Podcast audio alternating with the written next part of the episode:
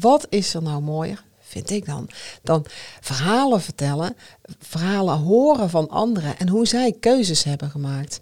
En ja, geweldig als dat ook anderen inspireert om, om te horen en te voelen van, oh, het kan dus ook anders. Ik heb altijd een keuze.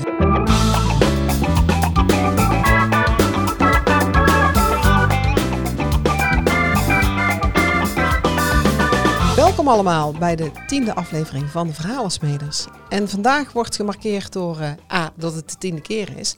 En B, om eens even terug te kijken met uh, wat voor idee ik tien keer, of tien, ja, de tiende keer geleden uh, begonnen ben met, met de podcast De Verhalensmeders. Wat er geworden is en wat er, wat er in de toekomst gaat komen. Dus het is voor mij betreft even een korte terugblik. En ja, Linda, jij zit er nog steeds bij. Ja, ik blijf maar plakken hè? Ja, geweldig. Want het idee van uh, de verhalensmeders was uh, in het begin...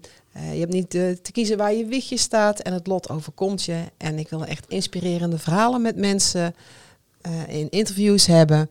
Dat ze konden vertellen over hun leven, over een keerpunt. Om anderen ja, te inspireren. Van, nou, je hebt altijd een andere keus. En dat is, uh, heeft geleid tot hele mooie, mooie gesprekken. Hè? En ik heb jou toen uitgenodigd van, nou, in, uh, interview mij even hè, voor mijn levensverhaal. En ja. zo is het langzaam gaan, gaan rollen. En ja, we hebben mooie gesprekken gehad met mensen, ook over hun inhoud en waar ze mee bezig zijn, over hoogbegaafdheid, over omgaan met depressie, over, um, ja, over creativiteit. Een, de designs daar soms nog bij gehaald. De hè? designs erbij gehaald. Dus we hebben heel veel gedaan. En ik kreeg daar hele leuke reacties op. En ondertussen is onze samenwerking ook veel verder gegaan. Dus uh, ik dacht van ja, even een mooi moment om te markeren. Die eerste tien keer. Um, ja, hoe was het voor jou? Hoe was het voor mij? Hè? Want je bent bijna bij allemaal ook uh, bij geweest. Precies. En dat we dan ook eens uh, gaan praten, deze podcast, over hoe wij nu verder gaan samen. Ja. Heb ik het al verklapt, hè, samen. Maar ja, vooruit. vooruit. Klein tipje van het sluier al. ja. Want hoe was het voor jou, uh, Linda, als je terugkijkt? Nou, ik vond het uh, fantastisch om te doen. Ik vond het heel eng. Uh, in het begin. Want ik dacht echt, ja, wat vraagt ze me nu? Kan ik dat wel? En ik had op dat moment ook echt heel erg veel moeite om zichtbaar te worden. Dus het was ja, een hele mooie kans om zichtbaar te worden en om daarmee uh, te oefenen. En uh, ja, eigenlijk bij elke keer dat ik uh, weer aanwezig mocht zijn en een bijdrage mocht leveren, ja, voelde ik me steeds meer op mijn gemak. En dacht ik, nou, ik vind het eigenlijk stiekem toch best wel heel erg leuk om te doen. Ja, ja dat straal je ook uit. En dat is helemaal wederzijds. Kijk, voor mij was het niet eng. Ik wilde heel graag die podcast doen, omdat het ontstaan was uit de verhalensmeders. Mm. Uh, naast het feit dat ik als interim uh, manager en uh, organisatieadviseur als zelfstandig werkte, dacht ik van ja, maar daarnaast wil ik ook iets anders doen. En toen is de verhalensmeders ontstaan. Hè, van, je hebt altijd, als, je, als je in de bibliotheek inloopt hè, van je leven, nou in welke af, hè, welke hoek staat jouw boek dan? Uh, zit, je, zit je in de horrorafdeling of zit je bij, uh, bij de boeketreeksjes of uh, heb je toevallig een boek waar iedereen van alles in heeft geschreven, weet je wel, zo'n poesie, behalve jouw, jouw verhaal. En ik dacht van ja, ik vind het ook heel mooi dat mensen realiseren aan de hand van een metafoor. Ja, je schrijft je eigen leven. En natuurlijk is het belangrijk waar je wieg staat. Hè, dat, dat, heeft enorme invloed. En het lot overkomt je. Hè. We, hebben, we hebben echt wel verhalen gehoord van mensen die denken van wow, je krijgt echt wel wat voor je kiezen. Ja. En dan is het van hoe ga je daarmee om en hoe schrijf je je verhaal. Ja. En het idee van mij voor de verhalensmeners is echt van wanneer je nou echt het leven leeft, wat je helemaal fijn vindt, vooral blijven, blijven doen. Dan heb je een mooi boek geschreven. Precies. Maar op het moment dat je denkt van nou, ik uh, zit in mijn boek te bladeren en uh, oh, ik weet hoe het er morgen uitziet. En volgende week en over ja. tien jaar. En oh my god, ik moet nog zo lang. Nog zoveel jaar tot mijn pensioen. Nog zoveel jaar en uh, hm, nog zoveel dagen en ik heb vakantie. Nou, weet dan dat je altijd een keuze hebt om, om een ander verhaal te schrijven. En laat mij daarin helpen. Dus dat was meer het idee van de verhalensmeders. Waar ik overigens nog steeds uh, heel enthousiast over ben en mee bezig ben. Maar er is ook die podcast uit ontstaan. Ja. Ik dacht van, wat is er nou mooier, vind ik dan. Dan verhalen vertellen, verhalen horen van anderen en hoe zij keuzes hebben gemaakt. Ja. En ja, geweldig als dat ook anderen inspireert om, om te horen en te voelen van, oh, het kan dus ook anders. Ik heb altijd een keuze. En ja, die heeft consequenties. En vaak hebben mensen zoiets van, ik hou alle ballen in de lucht. Nee, soms moet je ballen laten vallen, zodat je weer andere ballen kunt opvangen. Of misschien wil je wel bordjes gaan draaien. Dat kan ook. Ja, dus wat dat betreft eh, vond ik het heel leuk om met de podcast te beginnen. En ik vind het nog steeds heel leuk. Dus wat mij betreft eh, gaat hij nog wel even door. Mhm. Ja. ja, en ik ben wel benieuwd, want als je nu zelf kijkt naar hè, de verhalensmeders en waar, wat je allemaal tot nu toe heeft eh, gebracht. Ehm, waar staat jouw verhaal? Op welke, in welke categorie eh, hoort, eh, hoort dat thuis? Ja, best, een lastige vraag. Ik denk dat ik wel verschillende boeken heb hoor. Ik, in verschillende afdelingen. Ik vind esoterie zou, zou een stuk staan. Spiritualiteit, Ja, ja. ontdekkingsreizen, Mm. eh, sprookjes. Heel mooie sprookjes en de, en de diepere betekenis erachter. Maar ook wel een stuk eh, eh, managementontwikkeling. ik heb natuurlijk jaren als manager gewerkt en daar zoveel ervaring op gedaan. Dat ik denk van ja, daar, daar staat ook wel een groot deel van hè, het rechtenstudie die ik heb gedaan, maar ook het managerstuk. Dus eh, ja, persoonlijke ontwikkeling. Maar ik denk ook een heel groot stuk bij de streekroman. Ik ben ook wel een, eh, ja, ik hou wel van mijn kinderen en van mijn gezin en, Ja. en familie en warmte Mhm. en het Bourgondische leven. Dus ik denk dat ik wel bij verschillende afdelingen sta. Prachtig. Ja, Ja, wauw. Heel mooi om te horen. ja. Ja, en hoe was het voor jou om het allemaal op te nemen? Ja. Eh, de, de, de verhalensmeders. En eh, ja, hoe voel je je nu eh, zelf daarover? Nou, ik moet eerlijk zeggen, de allereerste keer, en die is ook niet verschenen hoor. Die, toen heb ik geoefend met, met mijn dochter en met Wouter. En toen vond ik het best spannend. Heb je zo'n microfoon voor je neus. Ja. En, ik dacht dat ik het heel goed deed. En toen zei mijn dochter, ja, maar je klinkt nou echt anders dan normaal hoor, mam. En ik dacht van, oh, is dat zo? En, oeh. maar toen we de eerste keer opnamen, hè, de eerste keer voor het echtje, hè, een week later, was ik al gewend aan de camera en de belichting en de microfoons. Mhm, ja. En ik had al een stukje teruggehoord. En toen dacht ik van ja, ik vind het wel heel leuk om te doen. Dus ja, ik heb niet die angst of die onzekerheid van oeh, hoe ziet het eruit? Ja, ik ben gewoon elke keer weer benieuwd van eh, wat is het resultaat geworden en hoe komt mijn gast uit de verf en het verhaal. En hopelijk inspireert het heel veel mensen. Ja, nou dat zal het zeker doen. Want ik heb ook heel veel mooie feedback gehoord. En dat mensen echt zeggen, oh, het is, is het alweer afgelopen? Eh? Wanneer komt de volgende? Dus dat, ja, dat is wel heel leuk om dat, eh, ja, om dat zo te ervaren. Ja, want de volgende, ja, we, hebben, we hadden eigenlijk al een beetje afgesproken. De, de eerste tien hebben we er nu op zitten. Ja, En we willen heel graag feedback hebben, sowieso van, eh, van de kijkers en luisteraars. Ja. Dus ehm, de komende tijd gaan wij zeker een, eh, een poll neerzetten op LinkedIn. Maar je kan ook gewoon Ja. via de verhalensmeders of via eh, de, de website van Linda Ja. reageren van, nou, wat vond ik fijn? Wat zou ik nog meer willen horen? Heb je, ja, maak je wensen kenbaar en wij gaan kijken of dat in ons plan past. precies. Want, Ja. dat, want dat hebben we zeker, Linda? ja we hebben een plan. Ja, ja. ja want wij hebben eh, gaandeweg met deze podcast en eh, met wat andere trajecten die, eh, die lopen, zijn we ook wel tot de conclusie gekomen dat, ja, dat we samen wat meer kunnen gaan betekenen voor, voor vrouwelijke managers en ondernemers. Ja, En dat, heeft ja, dat gaat uitmonden. We zijn er volop mee bezig met een methodiek die wij aan het ontwikkelen zijn. ja. Ja zeker. Ja. Want we hebben gewoon heel erg gemerkt dat we heel erg aanvullend zijn. Ja, Hè? En dat we eigenlijk onze kennis en ervaring en letterlijk onze designs, eh, ja, eh, precies verbindingen maken die eh, ja, ja, heel mooi zijn. Ja. Hè? Dus ja, in die zin zijn we net klittenband, hè? hadden we net geconcludeerd. magneetjes hè? Of magneten, Ja. inderdaad. Ja, precies. ja. Ja, want de methodiek die wij, die is eigenlijk ontstaan. Ja, misschien kunnen we het wel eh, een beetje toelichten. Mhm. Eh, jij vanuit jouw, eh, jouw expertise en ik vanuit mijn ervaring. Vanuit de tijden die nu aan het veranderen zijn al Ja. jaren. Elke tijd is natuurlijk anders. Maar op dit moment Ja. speelt er wel het een en ander. Mhm. Wil jij daar de aftrap bij Ja. doen? Dan haak ik in. Ja, nee, helemaal goed. ja, nee, we staan echt aan de vooravond van een ander tijdperk.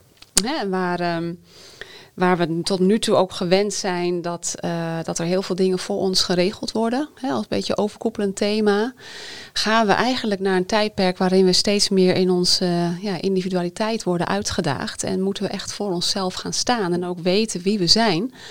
Omdat ja, een bepaalde dynamiek die er nu nog wel is en die we heel vanzelfsprekend vinden, wegvalt. En eigenlijk zie je dat al gewoon doordat we natuurlijk met een, uh, met een pandemie hè, te maken hebben, dat, dat we al een hele lange tijd op onszelf worden teruggeworpen. Soms letterlijk, hè, omdat je vanuit gewoon je eigen huis uh, moet werken, in je, in je kamertje alleen.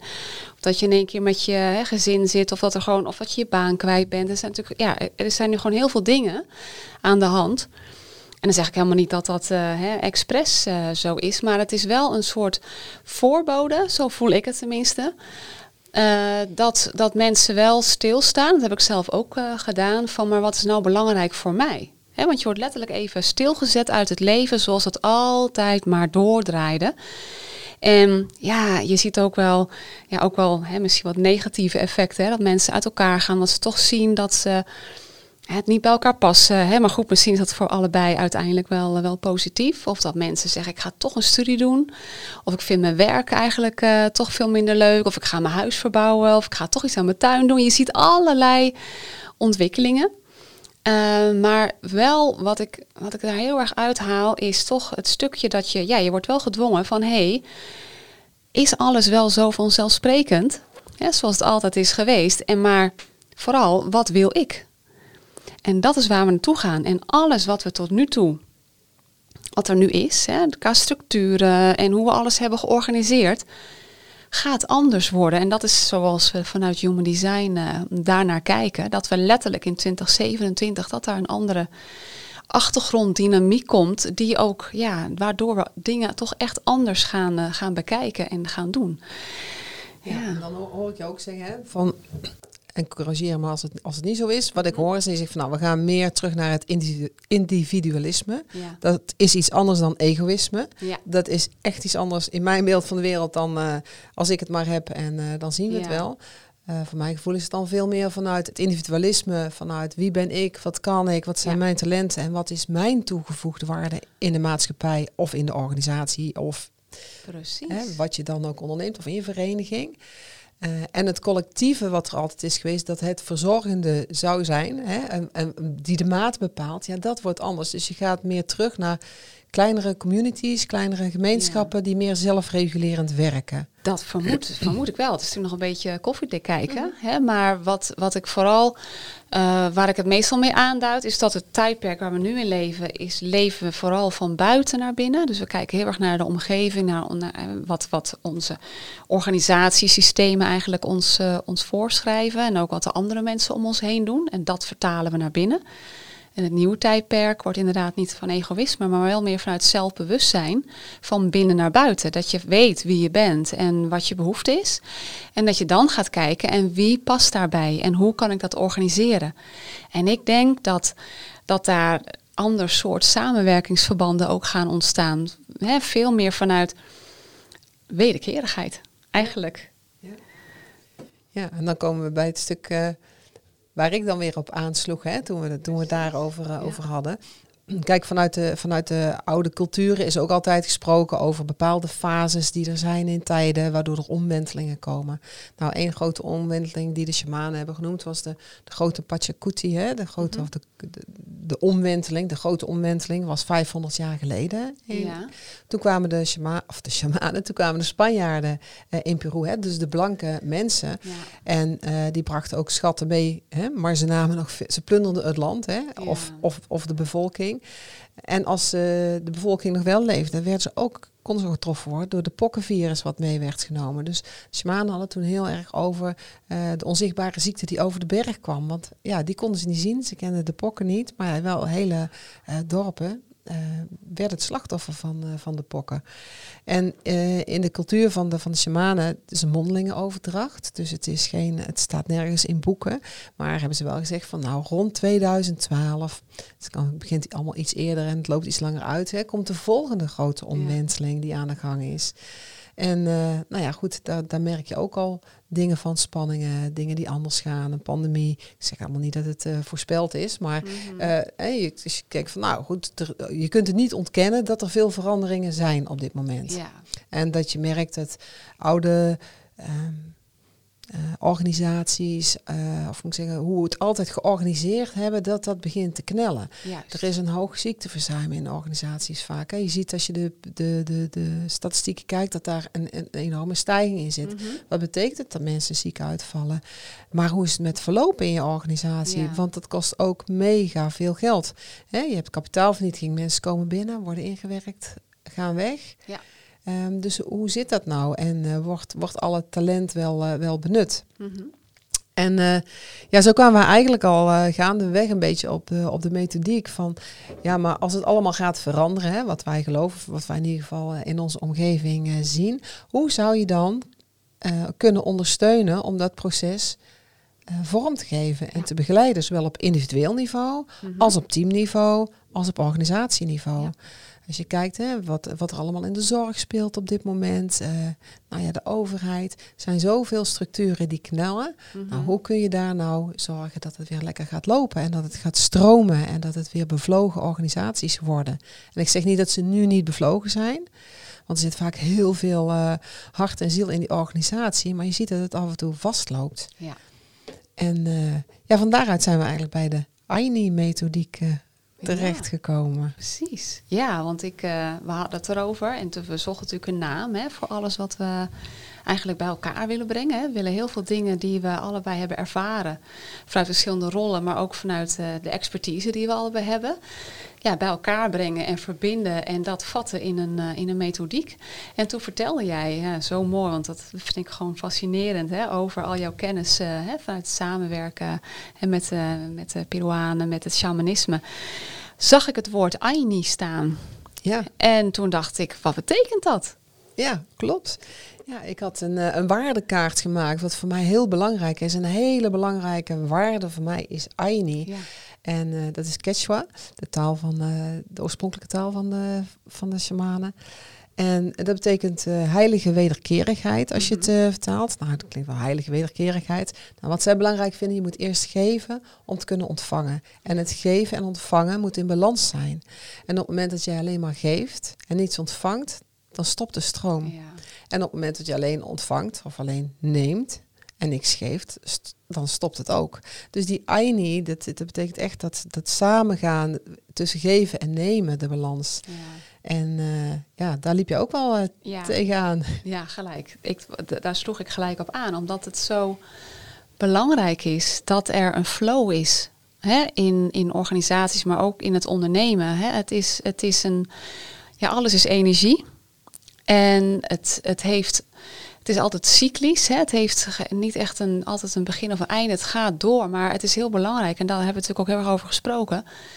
Hè, dat, er, dat er meer aandacht is voor de, de cycli, de flow in een organisatie. Omdat alles wat er binnen, binnen jezelf of binnen een organisatie of in jouw onderneming gebeurt, dat heeft ook zijn uitstraling naar buiten. En daarmee dus ook de aantrekkingskracht op de juiste klanten. Of de afstoting. Of de afstoting. Hè? Dat je heel hard bezig bent om iets neer te zetten, maar dat je nooit die klanten krijgt die, die je wilt. Of alleen maar vervelende klanten, of dat het gewoon niet van de grond komt.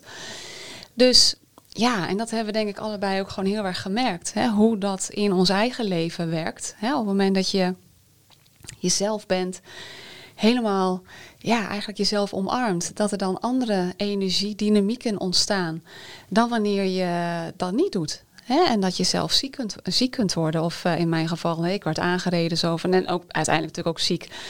Um, hè, met een alvleesklierontsteking. Dat het leven je iets vertelt en zo zijn we eigenlijk gaan doorfilosoferen van hé, hey, maar wat zien wij eigenlijk vanuit onze eigen ervaring, maar ook in onze omgeving gebeuren binnen organisaties en uh, ja, ook uh, binnen het zelfstandig ondernemerschap, uh, waardoor het niet stroomt of minder stroomt. En ja, hoe zou je dat kunnen op gang kunnen helpen of ja, kunnen verbeteren? Ja, ja, en ik had ook zoiets van, vanuit mijn eigen ervaring. Hè, ik heb jarenlang als manager in, in organisaties gewerkt. En dacht ik van ja, weet je, waar, loop ik nou, waar liep ik nou het hardst tegenaan hè, voordat ik voor mezelf uh, ging beginnen. En um, dat was toch ook wel dat je ziet, hè, je zei net zo mooi van alles loopt in, in cirkels. Hè, mhm. Maar dat je in een organisatie heel vaak merkte dat uh, ik werkte in politiek gestuurde organisaties, toch net weer iets, uh, weer een andere tak van sport, zal ik maar zeggen, dan bedrijfsleven. is natuurlijk ook, ja. Ook wel, maar er wordt, en er wordt ook heel hard gewerkt, hè, door ook heel bevlogen mensen. Maar wat je daar vaak zag, is als er een probleem kwam, mhm. hè, dat, dat, dat, kan, dat kan acuut zijn in de stad, doordat er iets aan de hand is, of dat er een bestuurder en zegt van hé, hey, dit is echt, kunnen we hier eens naar kijken. Dat, dat we heel hard, en ik ga hem even heel zwart-wit zeggen, mhm. als we naar gaan rennen van, van uh, oh, er moet iets gebeuren, we gaan rennen en we gaan het afronden. En dan komt het volgende probleem weer, hè, de waan van de dag. En we rennen weer naar de andere kant. ja. In plaats van dat we de hele cirkel uh, doorliepen van hé, hey, er is een vraag. Kunnen we even stilstaan goed bij wie stelt de vraag? Waarom stelt hij de vraag? Um, is er al iets aan gedaan? Wie kunnen we erbij betrekken? Dat is eigenlijk al de start die wordt overgeslaan. Hè? Want we, we willen meteen oplossen. Hè? Er zijn lekkere oplossers. Ja. Um, en dan, ja, dan, dan kom je ook niet bij het stuk. Nou, dan kom je bij de uitvoering, maar dan kom je ook niet bij het stuk van, van onder water. Van hoe loopt dat dan? En hoe lopen die verbindingen met mensen? Hè? Dus wat speelt er onder de strepen? Werken we goed samen? Zitten er. Um, uh, zitten er uh, verbanden die, die goed werken of niet goed werken? Ja. En uiteindelijk heb je het bovenste stuk, wat ook soms wel vergeten wordt, zal ik maar zeggen, het borgen en het evalueren en borgen. Doen we de goede dingen? Hebben we ze goed gedaan met elkaar? En wat, wat behouden we? Dus even weer die plek in het midden van die cirkel, zal ik maar zeggen, innemen, het hele proces bekijken. Wat hebben we geleerd? En ja, door de waan van de dag, zal ik, zal ik maar zeggen, wordt dat vaak um, niet helemaal gerealiseerd. En ik merkte ook als er dan weer een, uh, een nieuwe gemeentesecretaris kwam, bijvoorbeeld, die had toch weer zijn of haar eigen visie. En dan wisten we het alweer. Dan zaten we hè, als oud-gediende, zal ik dan maar zeggen. Zo, oh jee, er komt trek weer een nieuw bureau binnen. Want elke gemeentesecretaris neemt zijn of haar eigen bureau mee. En uh, we gaan weer een, een, traject in dat het allemaal anders moet. Precies. En wat dan heel erg gebeurde, was dan zeg maar even boven de streep. Gingen we, gingen we het anders inrichten. Um, werden er andere processen, andere taken, andere rollen. Mm, ja. En uh, nou ja, die boodschap kreeg je mee. En dat moest dan maar beneden landen. Terwijl die mensen gewoon heel goed wisten wat ze moesten doen en, uh, en waar ze voor aan de lat stonden. En die vaak meer last hadden van die processen die boven water kwamen.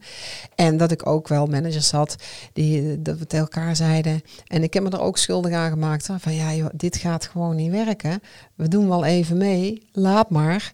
Uh, maar toen dacht ik van ja, het, het werkt gewoon niet. Niet voor mij. En ik weet dat er meerdere van mijn collega's zo in zaten van, nou ja, we doen wel even mee. En uh, we doen een plas en morgen is alles weer zoals het was. Ja, dat is en echt... ja, dan denk ik van ja, dan kost het een organisatie heel veel geld, maar het verandert niets wezenlijks. Nee. En, uh, nee, en ik denk dat het zelfs dingen verergert, omdat je de kennis en de kunde die in de organisatie aanwezig is, eigenlijk negeert. Ja. En dat heb ik zelf bijvoorbeeld ook meegemaakt, dat ik een keer er moest een nieuwe, ook een nieuwe strategie komen. Hè? En, en we hadden daar allemaal ideeën over. En uh, dat allemaal gebrainstormd. En nee hoor, nee, er moest echt uh, dat bureau, dat was het bureau.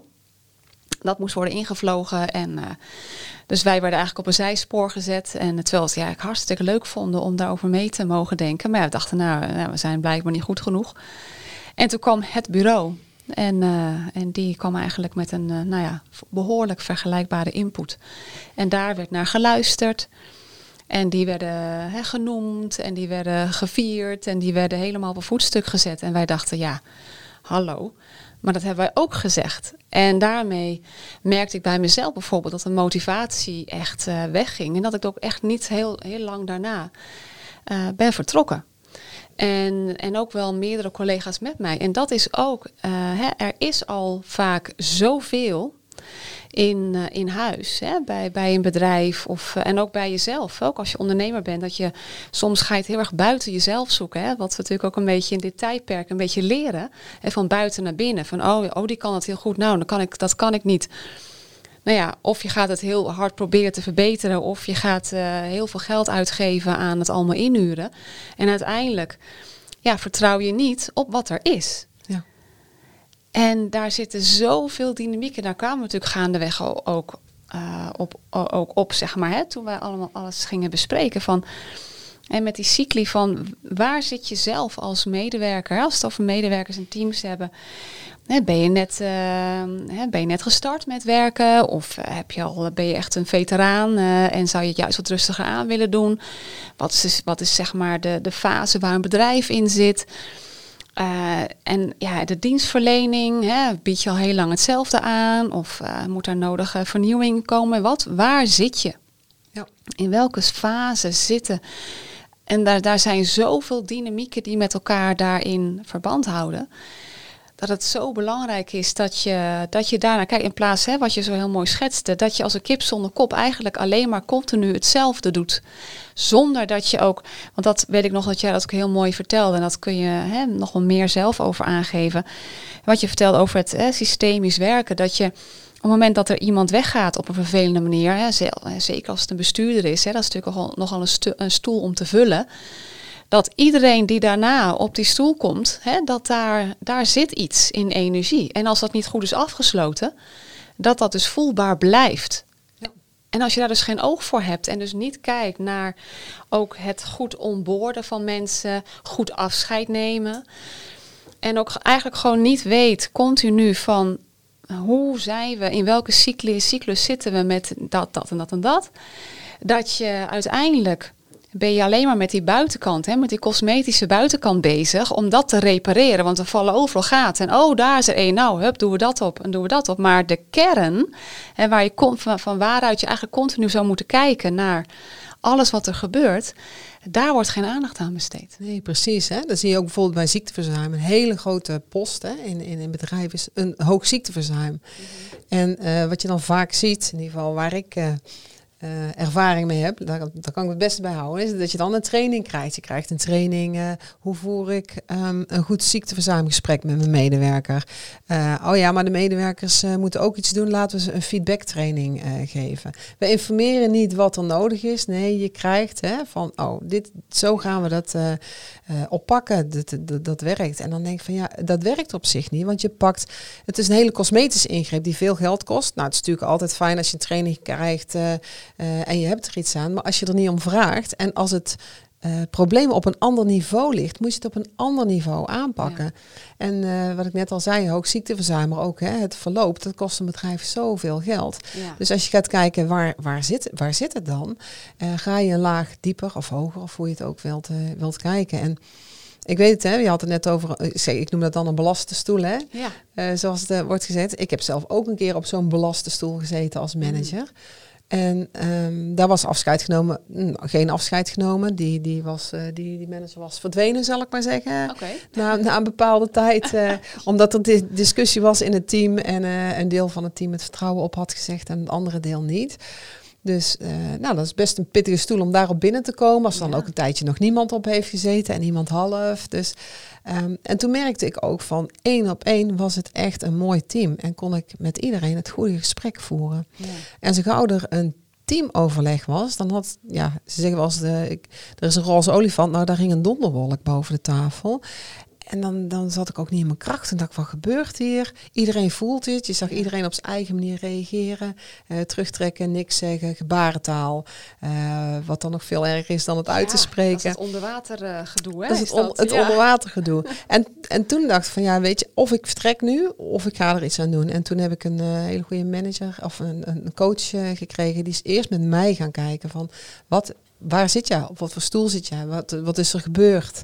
Uh, wie heeft er nog een plek? Wie zit er? Er zit er nog wel iemand op die stoel. Hè? Misschien ben jij de derde die er al op zit, bij wijze van spreken. Dus die is eerst met mij in traject ingaan. Wie ben jij? Waar sta jij? En wat gebeurt er nou? In die één op één is het goed, maar in die hele magie van zo'n groep gaat het niet lekker. En uh, toen ik zover was dat ik mezelf kende, zal ik maar zeggen, en wist van, oh, hier zit een valkuil. He, want ik, ik, dacht van, ja, ik ben de leidinggevende, ik moet nu een beslissing nemen, want het was één gekakel, weet je wel, niemand luisterde naar elkaar en oké, we gaan het zo doen. He, want ze verwachten dan daadkrachtig. Nou, oké, dan doen we het dus zo. Ik hoor dit en dit. En uiteindelijk was er dan een beslissing genomen waar niemand blij mee was. Dus toen dacht ik, ja, dit werkt ook niet. Dus toen ben ik met diezelfde uh, coach uh, gekeken, kunnen we iets met het team doen? En toen hebben we ook gezegd van, dat kan alleen maar als het team daar helemaal achter staat, anders doe ik het niet. Mhm. Dus uh, zij, het was een vrouw, heeft uh, het team gezegd van nou, we willen met elkaar uh, twee dagen aan de slag. Heb je problemen? Wil je mij alleen spreken? Spreek je mij alleen? Je mag alles zeggen. En vervolgens ga ik ook met iedereen van het team in gesprek. En als jullie allemaal vanmorgen ja zeggen, we willen met jou verder. En ik wil het ook, dan gaan we die twee dagen in. Wow. En toen zijn er heel veel dingen getransformeerd. Het was een hele uh, pittige pittige tweedaagse. De eerste viel allemaal heel mee, was iedereen heel lief. En uh, het, je had steeds het vermijdende gedrag wat we eerst zagen. En de tweede dag was echt wel dat, dat die, uh, die donderwolk benoemd werd. En uh, toen zijn die veranderingen gekomen. En sindsdien is er echt een kanteling geweest. Ja. Waarin mensen wel met elkaar in gesprek gingen. Waarin we andere besluitvormingen gingen doen.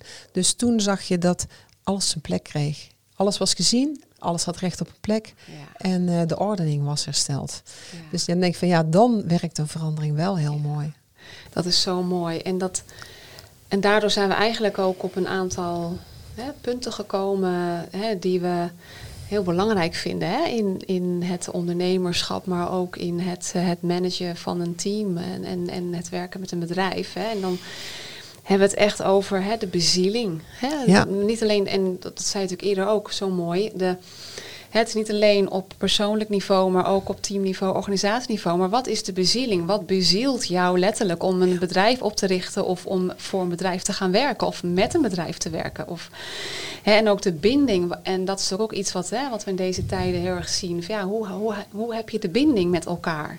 Ja, en hoe blijf je boeien, binden en boeien. Precies, dat is zo belangrijk. En zeker als iedereen nu, hè, iedereen werkt nu thuis. Ja. Hè, dat is ook, uh, hoe hou je? En ook netwerkbijeenkomsten zijn er veel minder. Dus hoe hou je de binding ook met klanten? En hoe vind je nieuwe klanten hè, als ondernemer?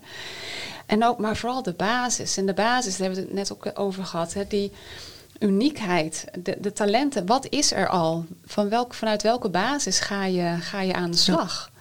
Of ga je alleen maar kijken van wat er nog niet is. Maar dan, dan werk je niet aan een basis. En hè, heb je geen basisvertrouwen. Ja, precies. Die basis is heel belangrijk. Hè? Die, die wortels. Dat, die, dat je goed kunt wortelen in de organisatie. Dat die stevig staat. En dan kan je een keer uh, een stevige storm doorstaan. Ook al ben je een hoge boom. Hè? Precies. Hè? En als laatste hadden we, en daar begonnen we eigenlijk ook mee, hè? de balans, de wederkerigheid. De wederkerigheid tussen geven en nemen. En, en ook hè, in een. In een als je als professional gaat werken bij een bedrijf, hè, dan heb je een arbeidscontract. Maar is die wederkerig genoeg? Hè? Worden jouw talenten gezien en word je daarop ingezet? Maar krijg je daar ook voor betaald? Ja. En natuurlijk als ondernemer ook. Hè, hoeveel tijd investeer je in wat je aan het doen bent? En wat krijg je daaruit uh, uit terug? Hè? Is daar balans in, uh, in alles? En is die wederkerigheid aanwezig? Dus ja, zo zijn er heel veel uh, ja, hele mooie thema's om, uh, om naar te kijken. Ja.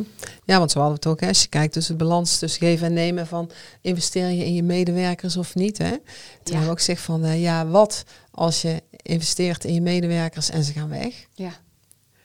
Of wat gebeurt er als je niet in je medewerkers investeert en ze blijven? Ja, dat, ik vind hem echt ik vind het briljante vragen. Want je, dat zie je dus heel veel gebeuren. Ja.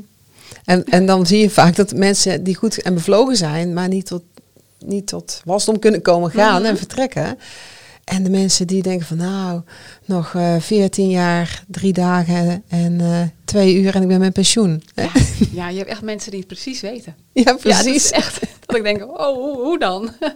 en waarom dan? Dat is toch zonde, ook van je eigen energie en waarom je hier bent. Dan, ja. Dan stroomt het niet. Nee, dan stroomt het niet. Hè? En dat is hetzelfde waar we het laatst over hadden. Dat is van ja, het enige wat schaars is, Linda, is de tijd die je hebt. Want elke dag dat je leeft, is het er één minder. Je weet niet wanneer het einde is, maar je weet dat, dat dat steeds minder wordt.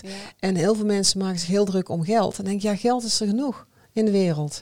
Maar het is heel belangrijk, in mijn beeld van de wereld, is, en, dat is ook wel hoe ik erin sta. Mhm. Met wie breng ik mijn tijd door? En hoe breng ik mijn tijd door? En voel ik me daar uh, uh, gelukkig bij. Dus wat dat betreft wordt het voor mij steeds makkelijker om nee te zeggen die, tegen dingen of mensen die niet langer dienen. Zal, ja, dienen klinkt zo, maar wat niet langer past. Waar je denkt van ja, dit wringt of het gaat niet goed. Of ja, ga ik daar nou heel veel tijd in stoppen? Want in de tussentijd kan ik ook iets anders doen waar ik wel uh, positiviteit mee in de wereld kan zetten of bij iemand kan brengen. Dus het, het maakt ook wel bewuster, merk ik. Oh, maar dat is zeker. Dat is voor mij, dat weet je, een, een echte eye-opener. Dat hoe kijk je naar jezelf? En dat is ook, hè, dat is denk ik ook waar we nu voor staan. als hele mensheid uh, van, hè, van binnen naar buiten kijken. Van oké, het besef van dat je, ja, je hebt een mensenleven. Hè, en, en zoals we nu weten met ons bewustzijn, ja, is dat nu? Hè, leven we nu in dit lijf en uh, vanuit deze talenten? En het is zo zonde om continu ja, dingen buiten jezelf te zoeken en daar heel veel tijd aan te gaan uh, besteden. Of om iets na te jagen, dat hele materiële stuk. Uh, hè, maar het moet ook, ja, het moet ook een bepaald, op een bepaalde manier kloppen. En dat, het, ik heb het gevoel dat wanneer wat je doet klopt. En of je nou een bedrijf bent, een organisatie bent, hè, organisaties bestaan, bestaan uit mensen. Maar wanneer dat vanuit een authentieke basis is, dan krijg je een bepaalde energieuitwisseling die, alle, die iedereen dient. En dat is die wederkerigheid, hè, die we dan, uh, daarom hebben we die naam natuurlijk ook gekozen. Het is die wederkerigheid dat, dat, dat de energie die je erin investeert en de energie die je uitstraalt, daarin wordt, ja, wordt eigenlijk gereflecteerd of krijg je terug op een bepaalde manier van de mensen ja, om je heen. En ja, en ik denk dat zoals wij hè, nu, nu samenwerken. En, uh, en daarin zien we ook hè, nog heel veel mogelijkheden ook voor andere mensen om aan te sluiten. Is dat je vanuit je authenticiteit en vanuit je eigen talent, dat je daarin die verbinding gaat zoeken. En daardoor ook wel de, ja, een bepaalde community bouwt. Een bepaalde, ja, maar wel iets wat allemaal, wat iedereen dient. Ja. Hè, in plaats van wat ik bijvoorbeeld zelf heb ervaren als, als uh, werknemer dat je dan heel hard werkt en dat je heel veel dingen moet doen, maar dat het, hè, dat het bijvoorbeeld de andere kant uh, niet klopt. Dat je daar weinig erkenning krijgt of dat je te weinig, te laag salaris krijgt, dat je niet mag doorstromen naar seniorfunctie. Het moet kloppen, het moet wederkerig zijn. Je moet er allebei iets aan hebben. Ja. En niet alleen maar één persoon die er rijker van wordt of beter van wordt of uh, zich fijn voelt en de ander die, uh, die, gaat, die gaat eraan kapot, zeg maar. Ja, ik kan daar uh, niks aan toevoegen. Nee. Dat is sowieso is hij helemaal. Ja. en dat is in ieder geval iets in, met de ID-methode waar we nu mee, uh, mee bezig zijn om die uh, verder uit te werken. Hè. Ja. Daar gaan we de vakantieperiode ook voor, voor gebruiken. Hè. Dus we hebben nu ook gezegd van deze, dit is de afronding van de eerste serie van, van de podcast Verhalen Smeders. En we gaan zeker door. En we horen heel graag van jullie van wat je dan wil horen. Hè. Dus reageer vooral. Ja. En ik zit even te denken, hebben we dan nog iets ter afronding, Linda? Nee, ja ik, uh, ja, ik denk dat het vooral, ja, het gaat over wederkerigheid. Dus uh, ja, inderdaad, heel graag uh, dat we feedback krijgen. En zeker ook als je een vrouwelijke ondernemer bent of een vrouwelijke manager. Uh, we, zijn, we willen van alles, allerlei dingen gaan plannen. Dus des te meer input we hebben, en uh, des te meer we kunnen inspelen op vragen die er leven, des te beter. Uh, dus ja, eigenlijk uh, ja, willen we graag, zoeken we de wederkerigheid op, zou ik maar zeggen. Hè? Dat, zo voelt het eigenlijk. Ja, ja dus we hebben in ieder geval al een planning gemaakt om een workation te houden ja. van drie dagen. Mm -hmm. Die gaat in juli of augustus starten. Daar ja hoor je automatisch meer over. Wil je daar al meer over weten of een beetje wat het inhoudt? Nou, voel je vrij om contact met ons uh, op te nemen. En dan denk ik dat we naar de afronding gaan, Linda. Ja, denk ik ook. Ja. Nou, dankjewel Linda. Heel graag En uh, dankjewel uh, Wouter weer voor de regie. En Diederik voor het gebruik van de studio de Henhouse. En jullie luisteraars en kijkers voor het bezoek aan de Verhalensmeders. Ja. Hou ons in de gaten. Het wordt vervolgd en eh, uh, dank je wel.